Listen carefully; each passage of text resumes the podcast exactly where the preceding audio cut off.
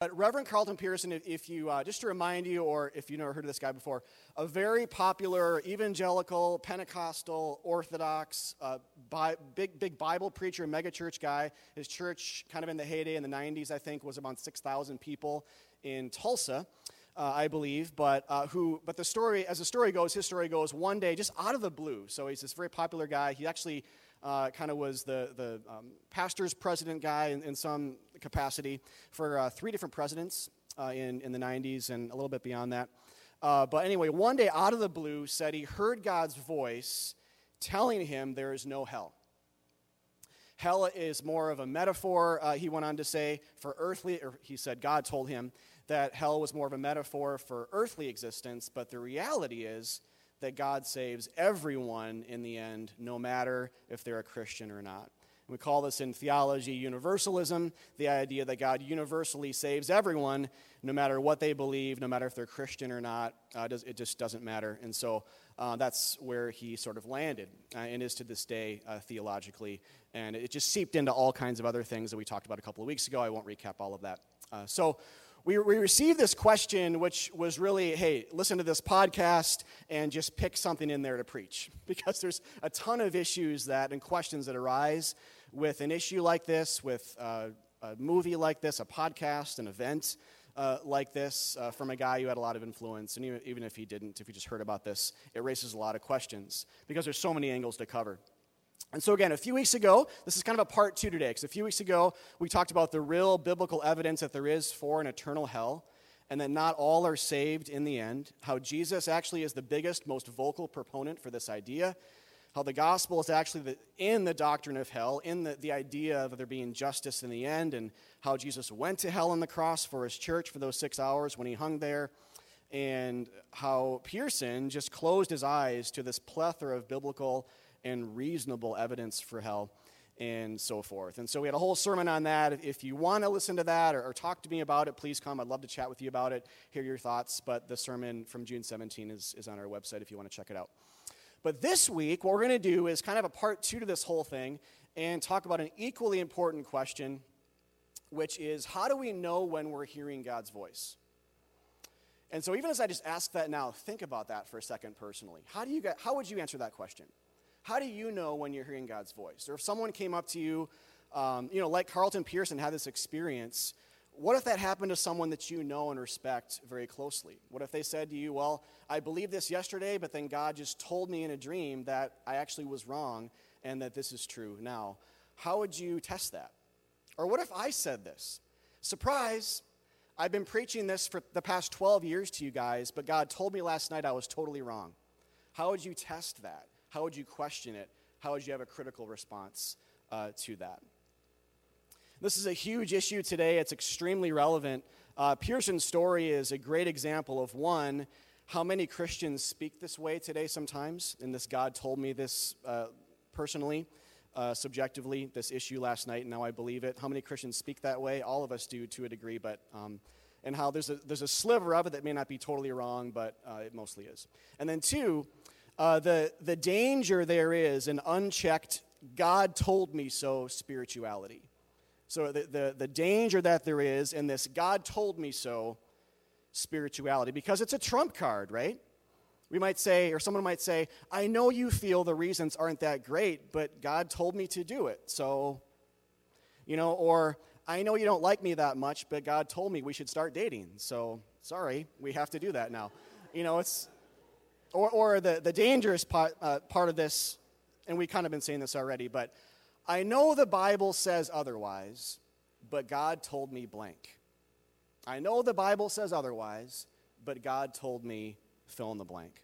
Or I know the church has believed this for 2,000 years, but God told me it was wrong.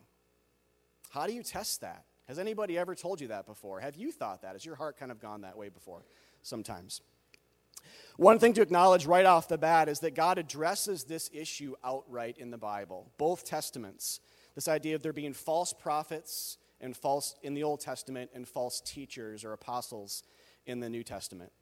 The Bible says, or at least implies, it's possible to think you heard from God but be completely wrong.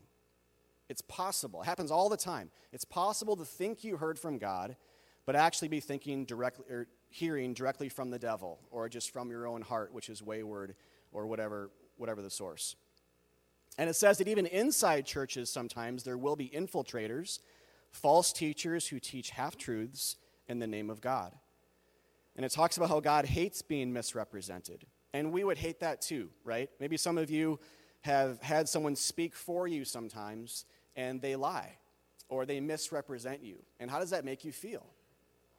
You know, in that moment, we would want to interject with the truth, right? No one likes to be misrepresented or lied about. And if we have kind of hatred for that or just discomfort with that, how much more does God? And so we'd want to interject with the truth and say, no, that's not right. This is right. And that's exactly what God does. In history and in the Bible, he interjects with truth. He's a God who speaks the truth. This is why Jesus says all the time, I am a truth speaker. I am the truth. I have the truth for you.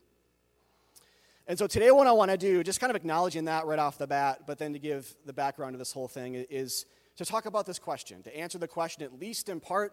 I have three layers or kind of levels to this that increase in depth as we go, kind of as if we were diving deeper and deeper into a deep pool, letting air out of our lungs and sinking down, and then touching the bottom, turning around, and kind of rocketing back up to the surface as we push off with our feet. That's kind of what we're going to do today. There's three levels, and they increase in mystery and depth. Probably, I shouldn't speak for all of you, but I'm guessing for a lot of you, they increase in terms of like obviousness as well. So the first layer might be, yeah, that makes sense. The second layer might be, didn't quite think about that, but that kind of makes sense. And the third layer might be, you never heard that before, but okay, or something like that. Anyway, so we'll see. But three levels today in answer to this question, how do we know even with certainty when we're hearing God's voice, and how do we know with certainty when we're not hearing God's voice? All right, so the first answer to the question is, when we read the Bible, we know we're hearing God's voice when we read the Bible. This is the top layer of the pool. This is right when we're diving in. It's the layer with the most light, maybe with the most obviousness to it. The Babylon Bee, which is a Christian satire site, put this article out, one of my favorites. Man sitting literally 3 feet away from Bible asks God to speak to him. So I like how the Bible's like across the table just sitting there. And there's flowers. I don't know what there's flowers doing there, but anyway, just kind of a funny picture. But getting at, obviously, the idea that it's ridiculous. You're asking God to speak to you, and the Bible's an extremely developed, complicated but rich and long book full of God's words, and it claims that for itself, and it's just kind of silly to say, speak to me when we have the Bible. But anyway, so now it's possible, so with that idea in mind, God speaks to us through the scriptures, which means the writings or the Bible. It's possible to misread it. We have to acknowledge that, and there's a whole another sermon wrapped up in the question, how can we trust the Bible? And how can we read the Bible effectively? Those are related but different questions that we won't be able to go into in depth today. But I do want to look at briefly how the Bible talks about itself as a help to answering today's question. And to start with that, let's read from 2 Timothy, a New Testament book, chapter 3, verses 14 to 17. The Apostle Paul wrote this to kind of his main associate or a son in the faith, he says, a dear friend, Timothy, which is where I get the title of the book. But he says this as kind of pastor to pastor or pastor to pastor in training. He says in verse 14, "But as for you, continue in what you have learned and have firmly believed, knowing from whom you learned it, and how from childhood you have been acquainted with the sacred writings, which are able to make you wise for salvation through faith in Christ Jesus. All Scripture is breathed out by God and profitable for teaching, for reproof, for correction, and for training in righteousness, that the man of God may be complete, equipped for every good work." All right, so this is a fantastic passage, so much going on here, but in general, in light of today's question, notice the heavy word-centeredness of this paragraph. It talks about learning and being acquainted with the sacred writings, or the scriptures. It's the same Greek word, graphe, which means writings or scriptures. Being acquainted with them, which make you wise for salvation in Christ Jesus. So becoming wise for salvation is directly related to becoming acquainted with the Holy Scriptures, the writings. There's a direct connection there. Being learned in Christ is directly related to being learned in the Bible. But then know what it says about these writings as well. It kind of goes on. It develops by Paul saying that all Scripture, so every single word in the Bible, is God-breathed. The Greek word there is theopneustos, which is kind of a word Paul makes up. You don't see it anywhere else in the Bible or like in Greek antiquity or classical Greek. It's like this made-up word which kind of combines this compound word, God and breath or wind. Theos, which is God, and neustos, which is breath or wind, which means God breathed. All Scripture is breathed out by God. It finds its source in Him. And this whole idea, this cannot be emphasized enough. This is a big deal, just theologically in terms of what we believe about the Scriptures, period, as Christians. But as we talk about this question, where do we go to hear God's voice? The writings are sacred. The writings, the Scriptures, the Bible is God-breathed. He doesn't say this, the Bible doesn't say this, or Paul doesn't say this about sunrises or mountain ranges or subjective promptings or gut instincts we might have about hearing God's voice. The Bible never says those things are God-breathed, even though there's a sense to which they might find their source in God. But instead, the writings are God-breathed. The Bible is God-breathed. Though penned by men, it was God who breathed the words out through them. And so a classic place we see this in 2 Timothy 1:21, speaking about prophecy but can be applied to every genre of Scripture. For no prophecy was ever produced by the will of man. Nothing in the Bible was produced by man's intent ultimately, but men spoke from God as they were carried along by the Holy Spirit. Isn't that beautiful and mysterious? So people actually wrote the Bible, but they were being carried along. It's like their intentions and the way that they wrote, their styles and the words were kind of married to the Holy Spirit's intentions all along as they penned them. And so in theology, we call this, it's an inspired thing. They were inspired. And not everybody can write Scripture. It's only given to a variety of people throughout history, but a defined group with a clear end to have this particular ministry. All right, so there's so much we can derive from this, but there are, just to go back to 2 Timothy for a second, but also, I guess, the Peter passage too, but with this idea of Scripture being God-breathed, there are few things that will revolutionize your Bible study more than believing this is true. I know a lot of you are struggling with this, or you're brand new, maybe you've never read the Bible before, or in this place of like, it's complicated, it's confusing. But there are few things that will revolutionize your Bible reading more than believing that this whole idea of Scripture being breathed out by God is true. In other words, believing that when you open a Bible to read, you are reading sacred words and that God is actually speaking directly to you through those words at that time. Do you believe it? If you don't, let me invite you to start believing that today and never stop. It will change so that you move from believing in concepts or reading concepts and facts. That's good, but moving from that to reading, God wants me to read this. He wants me to know this. This actually changes the way that you listen to sermons as well. Is it someone's ideas, someone's just concepts, or how they're particularly moved to speak in a passage? Though that's part of it, and the Holy Spirit can carry a preacher or a teacher along, kind of to draw from the Peter passage, and kind of carry along that person to speak from like their abilities or their leanings or their pasts or, you know, their experiences or their styles or whatever it is.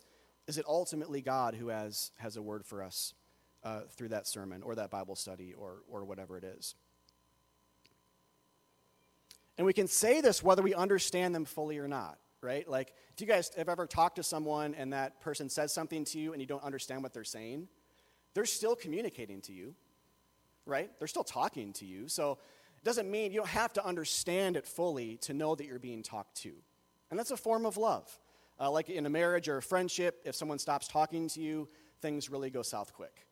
And so communication's a form of love. At least understand that God wants to speak to you and that He is. And that as you're coming to understand what's being said, that's exactly what God wants you to know in that moment. Note also that it says that all Scripture, as it is highlighted here in verse 16, all Scripture is breathed out. This means that the parts of the Bible that offend us are breathed out by God. This means that the parts of the Bible that we don't fully understand are breathed out by God. This means that the parts that contradict the way that we see things are breathed out by God. The parts that make you uncomfortable are breathed out by God. All of Scripture, not the easy parts, not the comfortable parts, not the less offensive parts, but all of it are breathed out by Him. God's words, His writings, make us wise for salvation. And that's where the gospel is, too. This deviates a little bit from the question today, but it's where the gospel is in this idea that when it says God's words or His writings make us wise for salvation, the implication there is that, and we know this from the rest of the Scriptures too, is your works don't make you wise for salvation. What you do, the Bible never says your works make you wise for salvation, but rather the Scriptures that are breathed out by God make you wise for salvation. His breath, His revealed will, His writings, the Holy Spirit that carried men along to write these words from God down so they can be preserved, so that all of us can continue to hear from God generation after generation after generation until He returns. So what this means is, you know, the related principle here to all of this, that's kind of a sub-question really to the greater question today or issue, but the related principle is the more that we see God's voice is in the Bible, the more we'll tend to see, which in the Bible, by the way, is apart from us, right? Like you can, like in that picture with the flowers and the guy in prayer and the Bible's over there. The Bible was separated from him. It was over here and he was over here. Like, in other words, that's kind of obvious, but you are not the Bible. I am not the Bible, right? The Bible is objective to us. And so the more we understand that God's voice in the Bible is objective to us, that it speaks to us from outside of us, the more we will tend to see salvation as something outside of us as well and not inside of us. Does that make sense? And that may sound a little bit crazy or disconnected. Some of you have experienced that. But the more that we go inside of us for power and for insight and for enlightenments, on God's voice type level, the more that you'll go inside of yourself for salvation. You'll think that it's in here. It's up to you.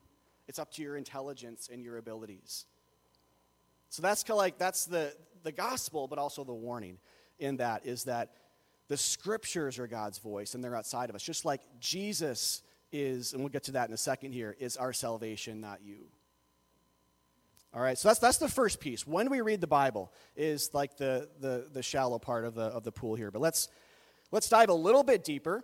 Kind of going off that. So how do we know we're hearing God's voice? The second angle to this is when we bask in the gospel. The gospel is Jesus' death and resurrection. I want to start by just saying this. Not all communication is created equal. That's kind of what this principle is built off of here. You know, if we said to our spouse at our wedding, I vow to love you until I die, and then a few months later you say, let's get a sandwich for dinner. Those two things are not created equal, right? The first one is better. It's more important. It's more promise-based. It's lasting. It's an oath. You could argue that those things relate, but they are not equally important. It almost shouldn't have to be said. But sometimes the way that people approach the Bible, it's contra to that. And so, but this idea that communication is not created equal is a huge component to answering this question. Both are good. You could argue, again, maybe even related, but they're not equal in power and lasting value. And so what this means is we need to do better. When we answer this question, we have to do better than just say, read the Bible. Though that's a very good starting point, we need to go deeper than that when we talk about hearing God's voice, and we have to get more specific. And by getting more specific, I mean, let the Bible tell us what the most important and most direct word of it really is. Because the Bible has something to say about this. And so if we want to be biblicists or biblical, when we read, we realize, well, the Bible itself is telling us that certain parts of it are more important. All of it's God-breathed, all of it's important, but there is a hierarchy.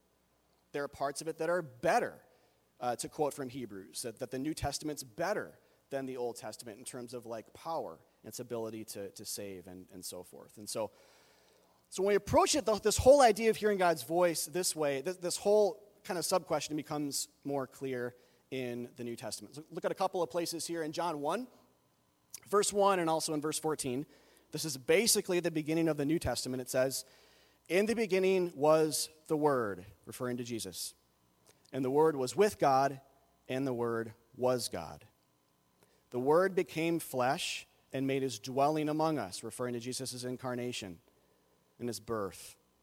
"We have seen his glory, the glory of the one and only Son who came from the Father, full of grace and truth." All right, so a couple of things here. Again, so much to say, but a few things that relate to today's question. Jesus is called the Word, which is kind of weird and kind of obscure, right? But basically what's being said there is that Christ is God's Word to fallen sinners like us. And the climax of his written Word, the Bible. Elsewhere it says in Luke 9, and actually the same story comes up in a couple of other of the synoptics, I think, but it says, "And a voice came, God spoke out of the cloud to a few of the disciples, saying, 'This is my Son, my chosen one, listen to him.'" So if we're asking where God speaks, God is telling us pretty directly he speaks through his Son. He has things to say, listen to him. I'm telling you, listen to my Son, my chosen one, who speaks words of grace and truth to fallen sinners like you. That's God's Word. You want to hear from me? Listen to my Son, who is basically me in the flesh. All right. Then it says the Word came to dwell among us, which kind of heightens this idea. We already kind of got at this, but it means he came to dwell, and the Greek word there is actually tabernacle among us, or set up the tent of God's presence among us, which means God wanted to talk to us. This is not just saying God speaks, it's saying God came close to us to speak, right? God is the Word, Jesus is the Word, but Jesus became like us. He became a human being to speak our language, to look like us. He's the great translator, right? Not just a God who speaks from afar, from heaven, but who came to earth as God's Word. So there's closeness, there's intimacy there, there's proximity, there's imminence. But then, even more specifically, and this is where it gets a little bit heavier, so hang with me for a second. It means even more specifically that Jesus himself was that Word. And this is why it's written this way and why it's not just saying Jesus has some words to say, but it says, "In the beginning was the Word, and the Word was with God, and the Word was God." It sounds weird because it's not saying Jesus had things to say, but because he actually was the Word. In other words, his teachings in the New Testament are not called the Word so much as he is called the Word. This is kind of like Jesus saying, "I am the way," versus him saying, "Let me show you the way." Or Jesus saying, "I am the resurrection and the life," versus him saying, "Let me teach you how to have a resurrected life now." We talk about that in those terms all the time, right? It's the same here. Jesus is the Word, versus him having some words to say, even though the latter is still kind of true. But it doesn't say that here. Jesus is the Word, not just the one with words. And so as we dive a little bit deeper, then let's look at what he has to say in Matthew 12. This also relates deeply to this whole question. In Matthew 12, 39-40, he's kind of having to clash with some of these religious rulers a little bit, like he does a lot. And it says kind of mid-argument here. But he replied, because they're asking for a sign from impure motives. And so it says, Jesus replied to them, "You guys are an evil and adulterous generation, and you're craving a sign. Yet no sign will be given to it except the sign of the prophet Jonah. Because just as Jonah was in the stomach of the sea creature for 3 days and 3 nights," referring to an Old Testament story about these things, "so does the Son of Man," referring to himself, "will be in the heart of the earth for 3 days and 3 nights. That's the sign of Jonah. The sign of Jonah is his death and resurrection, just to connect those dots really clearly. So it's a tricky passage because if you've been reading the New Testament up to this point, Jesus has been doing a lot of signs to prove he was the Messiah, all kinds of signs. But this group asks for more of an impure motive in order to trap him. And so Jesus condemns them for that, but then he still offers a sign. It's interesting. It's kind of like he's judging, but then still offering them a bone. But when he says, the only sign I will give, or no sign will be given except, he's basically saying there is one more sign. This implies a type of sign that's different than the rest. It's kind of the idea there, is that there's a greater sign coming, or a better sign, or like an ultimate sign that's coming after these first signs have came. And that is the sign of Jonah, again, which is referring to his death and his resurrection. So, again, hierarchy of signs here. Not all signs are created equal. Jesus is not reaching into his magic hat randomly just for any rabbit. You know, he's not looking in and saying, oh, what else do we got here? Oh, there's one more thing. He's saying this last sign will be the greatest, the sign that all other signs point to. We actually see a principle that's similar in the Old Testament in Exodus 4:9, when God speaks to Moses and says, if they, the Egyptians, will not believe even these two signs or listen to your voice, you shall take some water from the Nile and pour it on the dry ground, and it will become blood. And so the idea here is that there are lesser signs that aren't believed in, but then there is a blood sign that will be, or that God is saying that's the greater one. That's the same thing in Jesus' day. There are lesser signs and there's a blood sign. The lesser signs point to the blood sign of the cross. And so that's basically what he's saying here is, do you really want to know who I am? To tie this back to today's big question, do you really want to know who I am? Do you want to know what my true mission is? Do you want to know if I'm God's Messiah or sent one or not? Do you want to know how I'm going to fulfill all of God's words and promises and prophecies? Do you want to know what God's ultimate word of grace is to you? The answer to that, the sign of Jonah.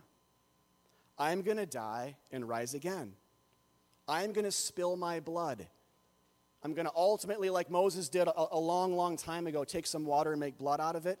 I'm going to heighten that, spill my blood on the ground for everyone, for sinners who believe in me and are saved through that. That's the ultimate, better, final word.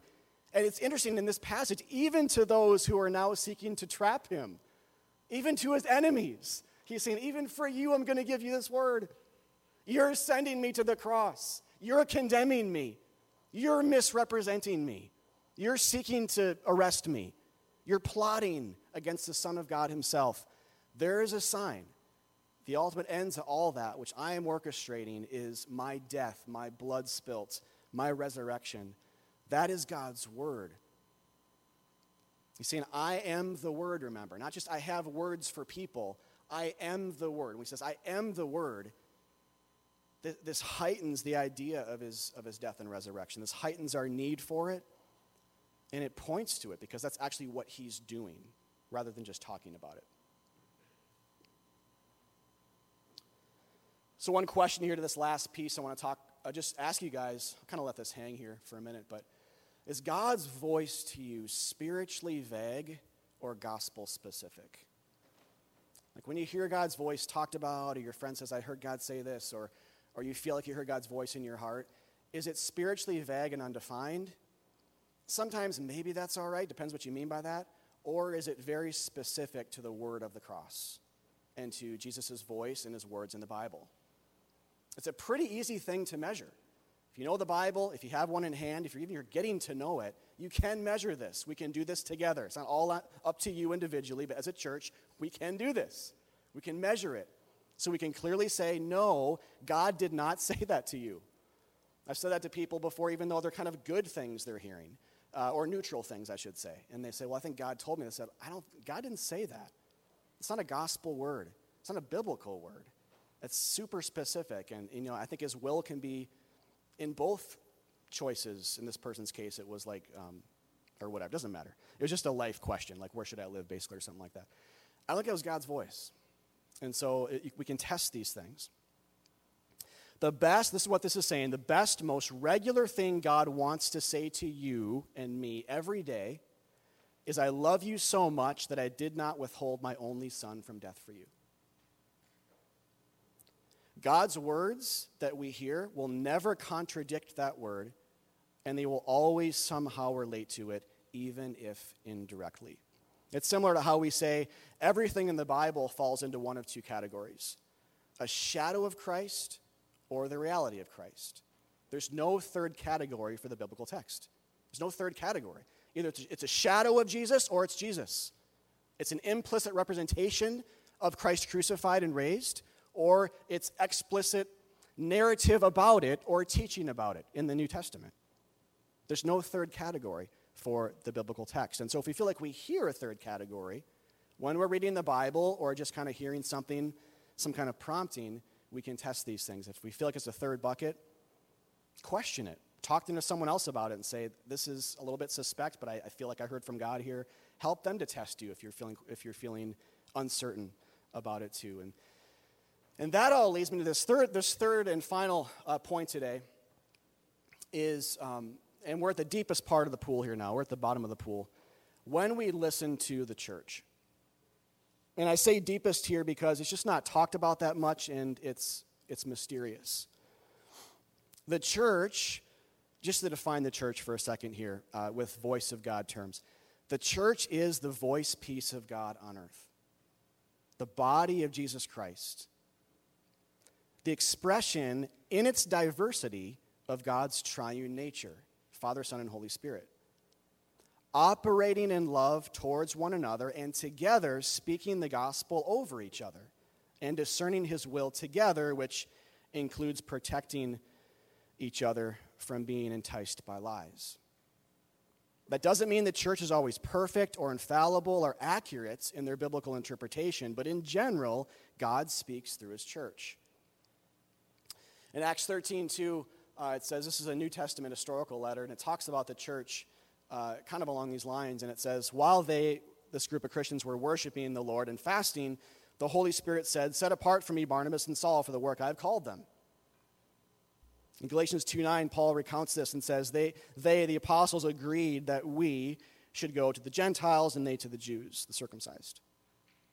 And so, something simple like sending a couple of people out of their church to more regional or global church planting mission, that might sound like a big deal, but it's just a simple idea that we talk about a lot in churches. Something like that was something God confirmed through a group of Christians. It wasn't Barnabas and Saul saying, God told me to do this, I don't care what you guys say, but the community that God used to confirm. In other words, it's more than advice. It's more than Paul saying, what's your advice, Christians? But we're just going to do what God says anyway. It's actually believing God speaks through his people. Otherwise, this makes no sense. It's very common for Christians, and I don't know what your guys' story is on this level. I have my own story with it. It's complicated. But it's common for Christians to ask for advice from other believers, but then say, well, I'll consider that, but I'm just going to go and do what I think God wants me to do anyway. And to raise that kind of way of connecting with God above the word the church kind of collectively has to give you, leaders or not. Leaders are just peers or friends. But when we talk about listening to the church, we talk about, in general, doing what church leadership or Christian friends collectively kind of think we should do. We seek their counsel because we seek God's counsel, and God and the church are connected. We're Christ's body, right? Are we Jesus' body as the church or not? Or are we just Christians disconnected from the Holy Spirit? But again, saying, I'll seek advice from Christians, but only do what God tells me to do privately, divorces Christ from the church. And it usually leads people to be super individualistic in their Christian spirituality, churchless, aimless, and immature. Some of you guys know my story as a church planner. I wish I had a half hour to talk about this, and I would be happy to sometime if you want to get coffee. But I was part of a church for about 10 years as a young Christian. A church we were planted out of. Actually, this church still exists, Hope Community Church downtown. Some of you guys know that church, but great church. So basically, in a nutshell, I was, still am in a lot of ways, but especially as a young punk, super insecure and private, and I just didn't know which way was up about basically anything in life. But I had a church that was full of the Holy Spirit, that prayed a lot, that believed in the Bible as God's word, and that believed in training people for ministry. And it was the church that told me to be a pastor, not my heart. In other words, I'm a pastor today because the church told me I should really think about doing it, not because I really wanted to. And that can be taken in a million ways, but that's the truth. I mean, I did want to, and I saw rationale for it in the Bible. God spoke that way too, and it was wedded to desire that God was budding in my heart, but that came after a mentor that just looked at me and said, "Chris, you need to plant a church because what you're gifted for, there's no room for you to do that here at Hope." I thought, dude, were you kicking me out? Kind of thing. So, but think about it this way. If I would have followed my heart, I wouldn't be a pastor today. Don't follow your heart. It's the worst advice. It's the worst worldly advice you can get. Your heart will lie to you all day long. It's the most deceitful above all things, the Bible says. You've probably seen that Instagrammed 1,000 times. I'm talking to Laura this week about that. Instagrammed, not that she's an Instagrammer of these things. Sorry, Laura, yeah. Seen that Instagrammed 1,000 times a day. Follow your heart. Just do what you want, that's dangerous, unbiblical, individualistic, aimless, impossible to test, Don't do that. Ask your church what the Spirit's doing in you. Ask your church what they think, how they're being blessed by you, what the Spirit's doing through you to them. Ask your church their thoughts or advice on the wisdom that there is to move to this particular city or dating this particular person. Or have you ever thought about that? And if you haven't, I don't feel like you're being ostracized here. I didn't, and most people don't. We live in a very individualistic culture. But this is one of Carlton Pearson's biggest mistakes. Going back to this guy we started the whole thing with, the podcast guy. He was alone when he claimed to have heard from God, right? He was alone. Just like Eve was alone when the serpent tempted her. He not only forsook the Bible and the gospel, he forsook the church. Past, what the church has always believed about the doctrine of hell, and present, what the church basically always, it's in the creeds, in the early church, in the Bible, and today what the church believes.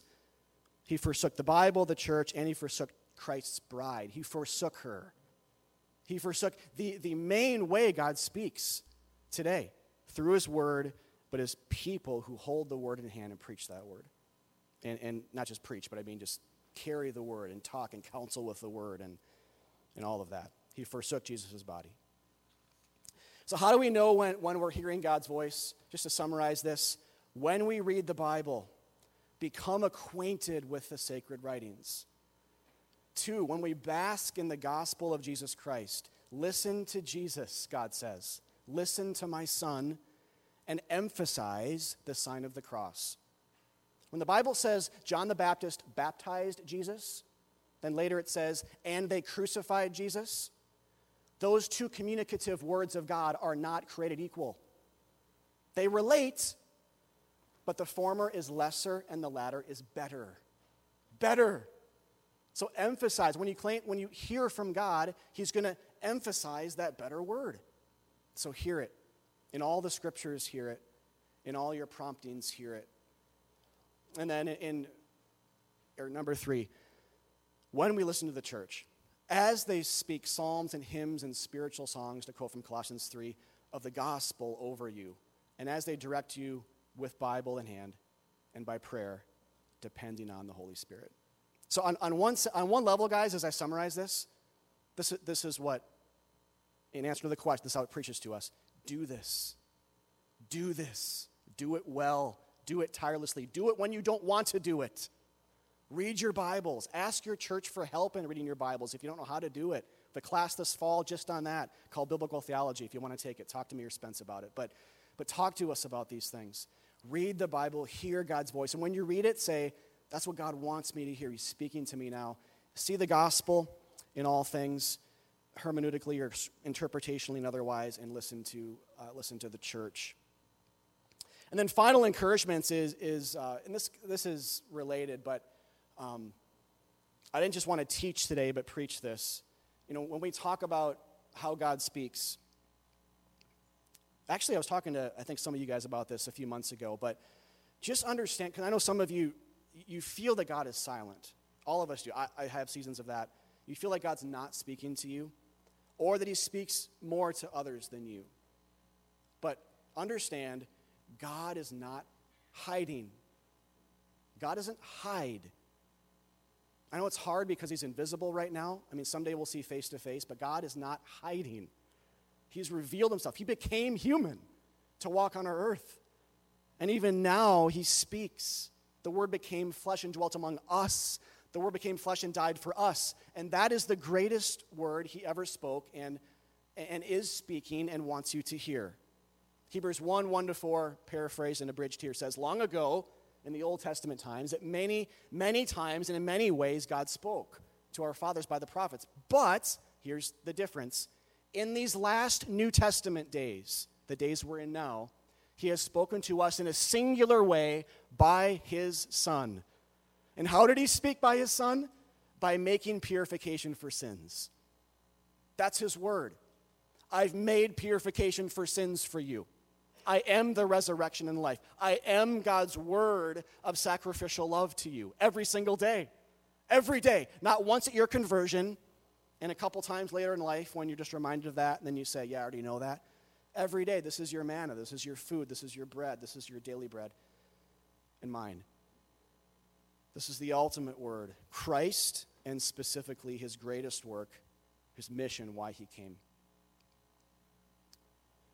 And then this final word here, to all of you Christians especially, if you're not a Christian yet, still hear this, understand what Jesus is saying here, but if you're a Christian especially, Jesus says, my sheep hear my voice,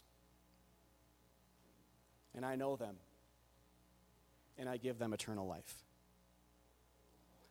There's good news here, and there's a warning here. My sheep hear my voice. In this passage in John 10, some of you know, he talks about laying his life down for the sheep. My sheep hear my voice. Here's the voice. This is like the active voice of God when Jesus hangs on that cross. His expression of love, his words of love for us. The sheep know that. The sheep are Christians, if that's not clear. If you're a Christian, you're God. He's the shepherd. You're the sheep. You know how God speaks. Equip yourself with that. Know that doesn't mean you have to know it perfectly. There's never a question. There's mystery to this question.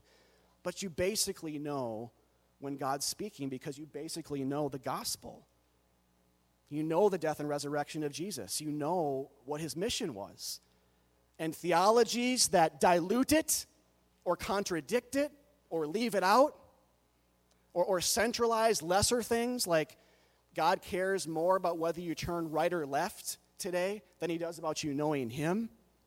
Not God's word. I mean, equip yourself in the church with others to know the difference between something that's not God. Clearly, Carlton Pearson did not hear God's voice.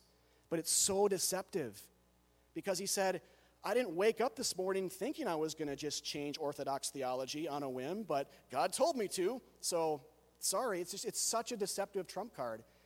But how are we going to not be tossed to and fro by the waves of every wind and doctrine, like Ephesians 4 says?